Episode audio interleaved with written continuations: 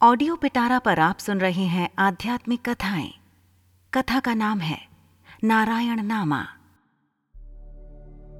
नारद मुनि नारायण नारायण का जाप करते हुए पहुँच गए अपने प्रभु के लोक, यानी कि वैकुंठ लोक। वहाँ शेष शैया पर भगवान विष्णु विश्राम कर रहे थे और विष्णु प्रिया भगवती लक्ष्मी चरण कमल चापन में मग्न थी। नारद मुनि थोड़ा ठहरे, फिर सोचा कि प्रभु के विश्राम में विघ्न डारक ना बन जाऊँ। इसलिए चुपचाप चल पड़ने को उद्यत हुए। प्रभु को अपने भक्त का इस तरह से जाना नागवार गुजरा, और उन्होंने नारद मुनि को रोका। प्रणाम निवेदन के बाद नारद मुनि ने अपने आने का उद्देश्य बताया। प्रभु, धरती पर इंसान त्राही त्राही कर रहे हैं। हर जगह भूखमरी, महामारी, विस्फोट गरीबी जैसे रावण अपने दसों मुँह खोले, इंसानों को अपनी उदराग्नि से भस्म करने के लिए तैयार खड़े हैं। प्रभु, आप तो प्रत्येक युग में इंसानों की रक्षा के लिए धरती पर अवतरित होते हैं। फिर कलयुग आपके स्नेह से वंचित क्यों है? देवऋषि हम कलयुग में भी मृत्युलोक पर अवतरित होंगे, पर अभी सही वक्त नहीं आया है। कलयुग को थोड़ा सा इंतज़ार और करना होगा।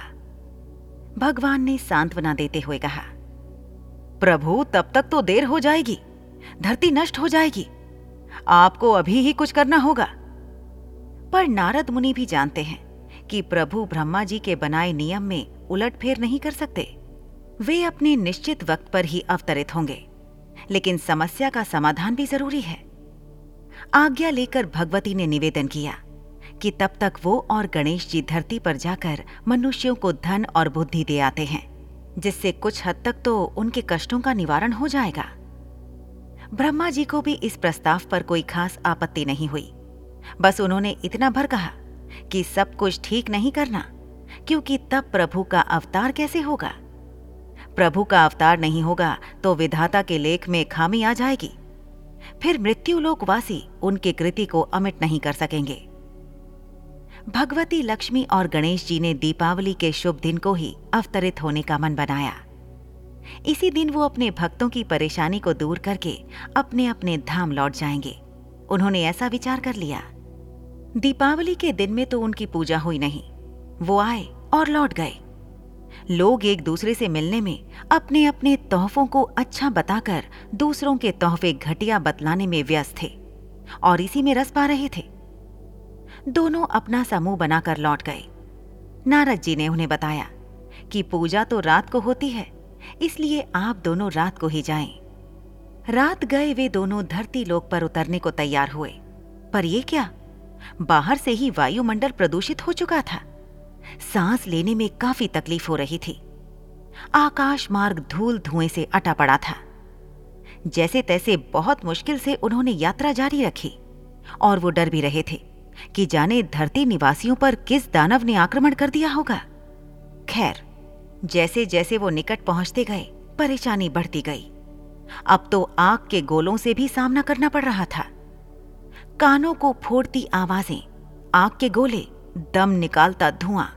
एक बारगी तो उन्हें महसूस हुआ कि पृथ्वी पर पांचवा विश्व युद्ध छिड़ चुका है। खैर जैसे तैसे करके वे धरती पर पहुँच गए। वे सोच रहे थे कि ऐसे माहौल में जब उन्हीं के लिए इतनी मुश्किलें हो रही हैं तो बेचारे इंसान कैसे ज़िंदा होंगे? पर धरती पर आकर पता चला कि ये सारा तमाशा इंसानों ने खुद ही खड़ा किया है। हद तो तब हो गई जब मस्ती के नाम पर एक बच्चे ने गणेश जी और लक्ष्मी जी के ठीक सामने बम फोड़ दिया और हंसने लगा। पर इनकी तो सिट्टी पिट्टी गुम हो चुकी थी। पर वे क्या करते? आखिर हैं तो ये बच्चे ही। बच्चों के साथ बड़े भी उनका उपहास उड़ाने से न चूके।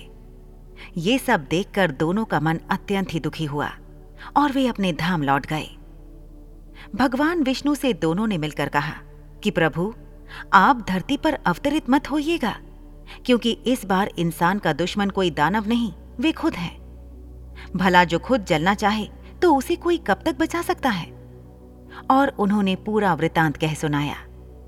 त्रिदेव भी इस वृतांत को सुनकर अपनी बनाई इस सृष्टि की करतूतों से शर्मसार हुए और नारद मुनि तो इतने व्यथित हुए कि कुछ देर तक वो नारायण जाप करना भी भूल गए। ऐसी ही इंटरेस्टिंग किताबें कुछ बेहतरीन आवाजों में। सुनिए सिर्फ़ ऑडियो पिटारा पर। ऑडियो पिटारा सुनना ज़रूरी है।